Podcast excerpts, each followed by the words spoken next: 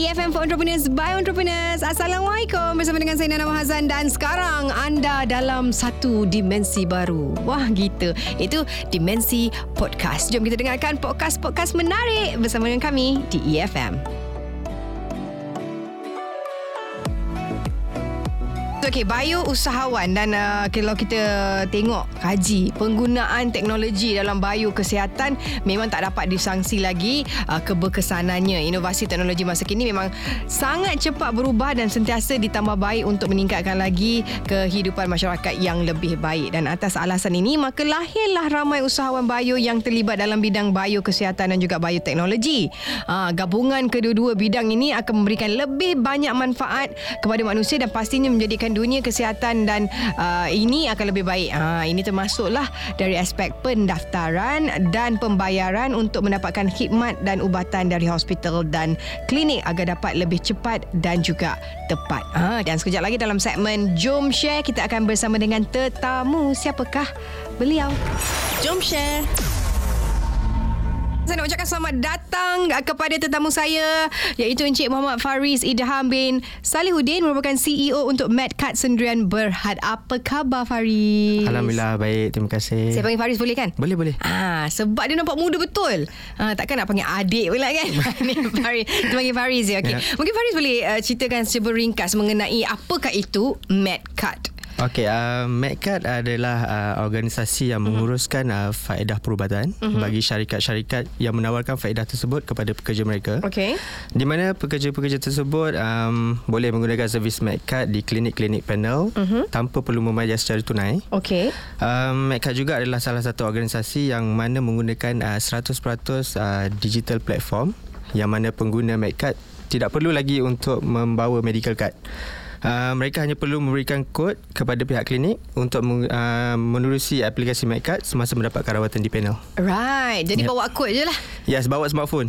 Oh, bawa Ah, smartphone. yep. Uh-uh. So tak payahlah nak bawa medical card, bawa Ah. dalam wallet apa tak perlu. Kan kadang-kadang tertinggal medical yes. tak boleh guna. Yes, sekarang oh, wow, okay. orang lagi bawa handphone daripada bawa wallet. Kan kalau boleh hilang lantakkan. Yes. Kalau handphone hilang nangis. ha, kan. Oh jadi it, itulah sebenarnya Yeah, Medcard. yeah, yeah. Oh dah berapa lama sebenarnya ianya terwujud? Um, kita wujud daripada tahun 2016. Okey. Tapi kita baru start uh, live dalam market uh, uh-huh. last year lah. Okey. Early January 2000, uh, 2018. Okey memang engaging dengan uh, syarikat-syarikat uh, Yes, corporate lah. Dah syarikat. berapa agaknya syarikat Uh, yang sekarang kita dah ada 80 lebih uh-huh. uh, company, uh, syarikat lah uh-huh. yang berdaftar dengan Medcard uh, di mana keseluruhan uh, pengguna adalah lebih daripada 10,000. Wow. Yeah. That's amazing. Macam mana you guys make money? Um, kita um, menggunakan konsep guna dan bayar uh-huh. pay per use konsep. Okey. So setiap kali uh, pengguna uh, staff uh-huh. Pekerja pergi ke klinik uh-huh. untuk mendapatkan rawatan uh-huh. dan kita akan charge kepada syarikat lah Mhm. uh, daripada total bill klinik. Okey. Alright, so setiap kali uh, klinik submit bill kepada Medcard, uh-huh. so kita akan charge uh, Ada beberapa persen lah. Yes, Ah. mungkin percentage mungkin uh, ada rate rate sendiri lah. Right. Okay. Apa kebaikan peranan Medcard ni sendiri yang bestnya ah, Okay, daripada so yang lain? kebaikan dan uh, peranan MedCard ini lebih menjurus kepada itulah macam saya cakap tadi Mhm. uh, kepada syarikat corporate uh-huh. di mana uh, pihak MedCard menyediakan sebuah platform automasi uh-huh. bagi Mhm. memudahkan uh, pengurusan kemudahan kesihatan syarikat lah. Uh-huh. Yang mana kami fokus uh, kepada aspek ketulusan dan mudah pengguna uh-huh. di samping membantu syarikat di dalam penyimatan dalam pengurusan kemudahan kesihatan. Uh-huh. So maksudnya kalau macam uh, yang sedia ada diorang charge menggunakan uh, rate Uh, kalau guna ke tak guna Diorang still akan charge Charge, okay, faham. But dengan MedCard Kita menggunakan konsep Pay per use Guna mm-hmm. dan bayar Which is setiap kali pergi ke klinik Staff tu pergi ke klinik Dan baru kita akan charge lah Okey, itu Ah. menjimatkan lagi lah untuk company Yes, betul, tersebut betul. kalau engage dengan Medcard. Yep. Ah, okey. Sebab uh, sebelum ini uh, setiap uh, pekerja dia Mhm. ada orang kata a- allocation berapa-berapa lah Yes, mengikut yes. pangkat dan sebagainya Yeah. lah. Uh, Ha. sama jugalah untuk Medcard Ya lah kan? sama Aha. Cumanya dari segi charge lah mm-hmm. Charge perkhidmatan tu lah Okey. Ah, So dekat situ kita boleh bagi uh, Apa tu orang kata um, Saving lah Mhm. mm-hmm. Kepada company ada berapa banyak klinik-klinik yang yang Okey. dengan, you guys? Buat setakat ni kita dah ada 1200 lebih Wow, panel banyak. Mhm. seluruh Malaysia.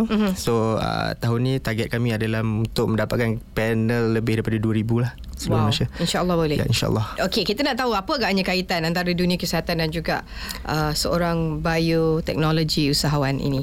Right. So um, uh, basically terdapat ramai lah bagi usahawan yang uh-huh. yang berkecimpung dalam uh, menyediakan produk-produk kesihatan. Uh-huh.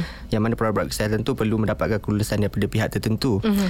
Dan uh, pihak kami berhasrat untuk uh, bekerjasama lah dengan usahawan-usahawan yang mana menghasilkan produk tersebut uh-huh. uh, untuk uh, kami pasarkan kepada pengguna-pengguna MedCard. Uh-huh. So dari situ uh, kami boleh membantulah usahawan-usahawan yang uh, membuat produk-produk kesihatan ni uh-huh. untuk dapat uh, keuntungan mm-hmm. menggunakan uh, ni lah uh, apa tu pasaran daripada. MedCard sendiri lah. Mm-hmm. Mm. Okey, mungkin boleh uh, kongsikan MedCard menginovasi bioteknologi bermula pendaftaran hingga ke pembayaran untuk kesihatan. Bagaimana sebenarnya MedCard nak mendidik uh, agar usahawan ataupun company itu sendiri uh, dia menggunakan MedCard ni dalam medium teknologi dalam kesihatan. Okey, uh, dengan teknologi yang pihak uh, MedCard telah bangunkan, mm-hmm. uh, pihak kami telah berjaya mengurangkan kes-kes uh, cuti sakit yang mana tak berapa yang tak sahih lah kita panggil eh, yang tak betul uh, Uh, yang selalu beli uh, MC. MC. Oh uh, wow, okay. Uh, basically ini berupaya membantu syarikat untuk menguruskan uh, modal insan harian mm-hmm. dengan lebih efisien yang mana boleh juga mengurangkan uh, kos tambahan mm-hmm. bagi uh, menanggung kaki tangan yang tidak datang bekerja akibat daripada cuti sakit yang tak betul itulah yang tak sahih itulah. Uh. So um, macam saya cakap tadi pihak kami juga menggunakan konsep uh, guna dan bayar atau mm-hmm. pay per use mm-hmm. di mana syarikat hanya perlu membayar caj perkhidmatan apabila kaki tangan atau pekerja mm-hmm. pergi ke klinik mm-hmm. untuk mendapat rawatan itu okay. saja ada tak minimum berapa orang staff yang uh, kita tak ada minimum okey uh, kalau saya ada dua orang staff boleh tak ada masalah ah okey kita uh, bincang tepi nanti yes uh. okey that's very good sebenarnya sebab kita kita pasti ramai-ramai orang pun dia kadang ada mood kadang-kadang mood tak nak datang kerja yes. uh, dia pergi beli dia MC yeah. RM5 Ha, tak tahu ada RM10 yeah. ada kan Baru ada keluar surat khabar baru ni kan uh-huh. Yang ada satu klinik uh-huh. Menjual MC So kita memang kan. cuba Tapi untuk Tapi kita nak salahkan klinik tu ke kita nak salahkan pekerja tu sendiri? Ah, dua-dua kita salahkan. Okey, tapi macam mana eh sebab kata tu kita boleh uh, memastikan sebab menggunakan card ni orang tak boleh nak beli MC. Ya betul. Um, Kenapa? Okey sebab uh, kita menggunakan konsep real time monitoring mm-hmm. which is um, apa tu uh, setiap kali staff uh, menggunakan uh, kod aplikasi mm-hmm. MedCard mm-hmm. dia pergi ke klinik mm-hmm. untuk daftar dan dekat situ HR dah dapat uh, notification tahulah, notification uh-huh. yang menyatakan staff dia dah pergi ke klinik tu pukul uh-huh. berapa okay. so dekat situ uh, yalah selalu kalau macam sekarang kan kes-kes sekarang uh, hari Isnin ataupun Jumaat uh-huh. pagi tu staff cakap uh, sakit saya perut. sakit perut lah uh-huh. nak MC uh-huh. padahal dia tak pergi pun lagi klinik uh-huh. uh, so petang atau malam baru nak dapat MC so Alright. kat situ pun kita dah nampak sebenarnya dia bukannya Yelah ah, betul-betul nak Okey okey okey. Mungkin dia sakit perut dia tak laran nak pergi. Ah yelah mungkin ada juga macam tu. Tapi ada juga kes-kes yang mana uh, yelah dia yep, yep. sengaja nak uh, okay, kan? Jadi uh, untuk pekerja tu sendiri dia pun tahu benda ni boleh dimonitor jadi yes. dia akan So dia akan rasa dia ni lah rasa, kan. Okey oh ada hmm. orang akan tahu kalau aku yes, tak pergi betul. dalam masa ya. So better di, di, mendisiplinkan diri lah right, juga sebenarnya. Right, that is very good. Kita tahu bioteknologi ni adalah salah satu yang baru dalam industri kesihatan. Okay, boleh uh, berikan sikit penjelasan ke perkongsian bagaimana sebenarnya MedCard ni boleh uh, menyediakan uh, peluang kepada ramai usahawan bio yang lain untuk aktif dalam dunia keusahawanan kesihatan dengan lebih baik. Okey, um, aspek peluang ni uh, menyuruhkan kembali lah kepada produk-produk yang dikeluarkan oleh mm-hmm. usahawan yang macam saya cakap tadi tu. Mm-hmm. Yang mana kami uh, pihak Mekat berupaya mm-hmm. untuk uh, membantu biohutan tersebut uh, untuk menembusi pasaran ke klinik dan hospital yang sekarang telah jadi panel kami lah. Mm-hmm. So maksudnya uh, kalau let's say ada produk-produk yang mana klinik atau hospital perlukan, mm-hmm. so kami boleh uh, gunakan platform Mekat untuk mm-hmm. membantu usahawan tersebut lah. Oh, okay. Untuk pasarkan dekat klinik dan hospital tersebut. Boleh? Boleh, tak ada masalah. Ha. Tapi yang paling penting uh, produk tersebut mestilah ni lah uh, dapat kelulusan yes mm-hmm. daripada okay. macam mana eh sebab saya ingat dia macam for the company bagi staff to go to the clinic yep. tapi juga kepada usahawan-usahawan lain boleh yes. gunakan MedCard yeah. ni sebagai yeah. platform, platform untuk jual produk dia orang yes. kepada klinik-klinik yep. wow boleh tak ada masalah sebab yalah MedCard uh, kira macam uh, sebenarnya selain menolong syarikat dan mm-hmm. kita mhm. boleh juga lah menolong bayi uh, usahawan-usahawan. Wow, hmm. that's very good. Sebab okay. kami pun bermula dengan uh, startup company. Mm-hmm. So tak ada masalah untuk kami membantu jugalah usahawan-usahawan mm, lain mm, di luar sana. Alright, good. Dan uh, kalau kita tengok uh, usia uh, untuk Medcard sendiri dan Berhad sendiri tidaklah besar mana lagi yeah, kan. Betul. Masih lagi growing dan saya masih rasa baby. Uh, masih baby lagi tapi pencapaiannya sangat besar saya pasti kan. Yeah. Uh, lepas dah ada seribu lebih dah panel klinik yang uh, bersama dengan Medcard uh, dan kita nak tahu juga apa agaknya antara cabaran yang dihadapi oleh Medcard sendiri Berhad cabaran uh, pada mulanya adalah uh, macam mana kami nak yakinkan mm-hmm. klinik dan mm-hmm. hospital mm-hmm. juga syarikat lah untuk menggunakan uh, perkhidmatan MedCard ni kan mm-hmm. sebab yalah MedCard ni baru kalau nak uh, dibandingkan dengan yang lain dia orang mm-hmm. dah lama so dekat situ uh, cabaran kami adalah waktu untuk um, mendapatkan panel-panel klinik mm-hmm. kami nak approach klinik panel tu uh, yang mana kalau University MedCard ni adalah sesuatu yang kira macam baru dan segar lah. Mm-hmm. Kalau nak bandingkan dengan pesaing-pesaing lain yang ada, kami ni menjanjikan uh, payment, mm-hmm. pembayaran kepada klinik ni dalam masa 5 hari bekerja. Mm-hmm. Selepas uh, tarikh perawatan lah. Okay. So, kalau nak katakan waktu tu memanglah klinik dan hospital macam tak percaya lah. Mm-hmm. Sebab sebab sebelum ni pesaing-pesaing lain... Uh, still lagi bayar lambat Mm-mm. dekat um, walaupun big company lah yes mm-hmm. tapi itulah uh, waktu mula tu memang agak tough juga untuk kami uh, yakinkan klinik mm-hmm. dan uh, finally kami dapatlah uh, proof uh, buktikan dekat mm-hmm. uh, klinik yang memang kami berjaya untuk buat payment tu secepat yang 5 hari itulah. Mm-hmm. So untuk makluman uh, kami bermula dengan hanya 200 panel klinik mm-hmm. dan uh, pada tahun masa tu 2017 mm-hmm. uh, dan sekarang kami dah ada lebih daripada 1200 mm-hmm. dan mungkin nombor tu akan bertambah dari semasa mm-hmm. ke semasa lah. Alright. Yang Macam mana? Uh, maksudnya Faris sendiri akan pergi dekat klinik-klinik sendiri ya, dan present. Kita ada kita ada staff lah oh, yang akan okay. uh, ada team lah yang ada buat team ya. Mm-hmm. Ada team yang akan uh, call setiap klinik. Mm-hmm. So sekarang uh, kita punya target adalah uh, kumpulan-kumpulan klinik yang besar lah. Mm-hmm. Uh, so dari situ uh, team akan call klinik so akan uh, minta dia orang sama ada uh, setuju tak untuk jadi panel MedCard. Mm-hmm. Uh, so kalau dia orang setuju then uh, dia orang just submit form mm-hmm. dan kita akan register dalam sistem lah. Mm-hmm. So semudah tu kita tak ada kenakan apa-apa charge pun dekat klinik atau hospital untuk jadi panel. Mm. Uh, so uh, cuma sekarang is proses untuk meyakinkan klinik sajalah. Mm-hmm. Uh. Okay dan untuk meyakinkan company pula. Okay uh, untuk do they have to to pay anything? uh, untuk uh, company uh, basically kita just charge yang charge perkhidmatan yang mm-hmm. uh, itulah okay. uh, setiap kali itu kalau staff guna dan baru kita charge okay. uh, itu, itu sahaja itu saja yes wow okey uh. baik baik baik itu antara cabarannya adalah untuk nak convincing uh, nak convincekan klinik-klinik itulah yeah, uh, selama setahun jugalah untuk uh, yes, kumpul sampai 1200 yes. panel. Okey mungkin uh, Faris yang berusia 30 tahun boleh memberikan nasihat kepada usahawan-usahawan bayu yang lain. Mungkin ramai yang muda-muda ni nak juga yep. berjaya nak menceburui bidang bioteknologi ni. Apa agaknya? Ya, itulah um, firstly uh, usia bukan penghalang untuk Mm-mm. kita berjaya sebenarnya. Yes. So tak kisah kita muda ke kita Mm-mm. dah berusia ke uh, selagi ada peluang yang mana kita boleh grab mm-hmm. dan kita buatlah Mm-mm. dengan sehabis baik. Mm-mm. So nasihat saya uh, kepada usahawan yang kat luar sana uh, kita mestilah selalu peka terhadap kehendak pasaran mm-hmm.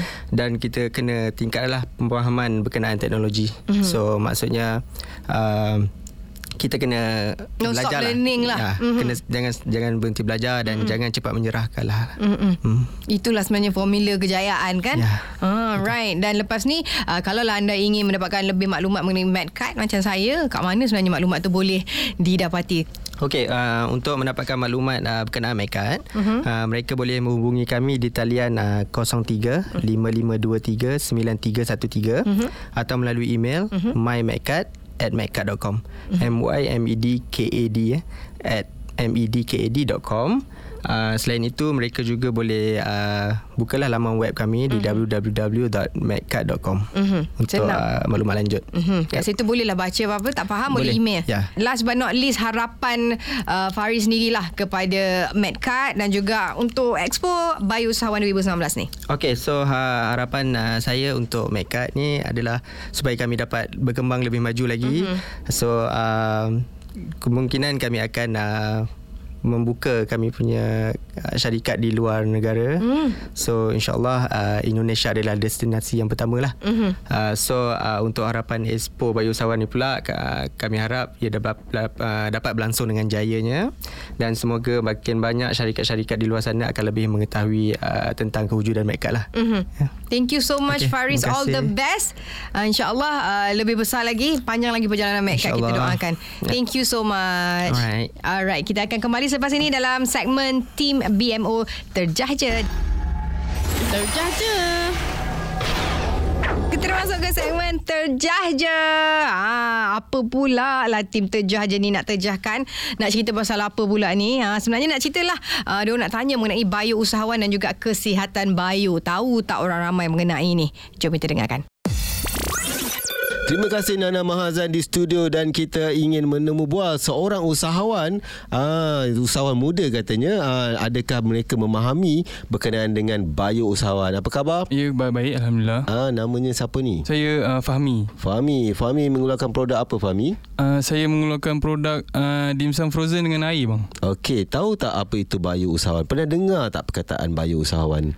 Uh, uh, tak pernah. Tak pernah. Ha. Jadi tak tahulah. Uh, tak tahu. Apa benda tu? Okey, bio usahawan ni adalah berkaitan dengan produk yang berkaitan dengan kehidupan yang seperti um, pertanian, okey, ataupun berkaitan dengan uh, hidupan, Aha. um, apa ni pokok-pokok ataupun sayur-sayuran whatever lah tapi ia berkaitan dengan uh, benda yang uh, kehidupan. Uh, jadi macam Fahmi sendiri saya rasa adalah salah seorang pada bio usahawan kerana produk Fahmi iaitu dimsum menggunakan uh, bahan-bahan uh, seperti uh, pertanian. Betul tak? Betul, betul. Saya banyak menggunakan, menggunakan ayam dengan sayur-sayuran juga. Ah, jadi itu adalah dan menggunakan teknologi juga yang dipanggil bioteknologi untuk mengeluarkan produk tersebut. Oh. Ah, okay, sekarang Okey. sudah faham? Faham, bang. Alright, semoga nanti bolehlah join uh, Expo Bio Usahawan 2019 di Kuala Lumpur uh, Convention Center pada 15 dan 16 Mac ini.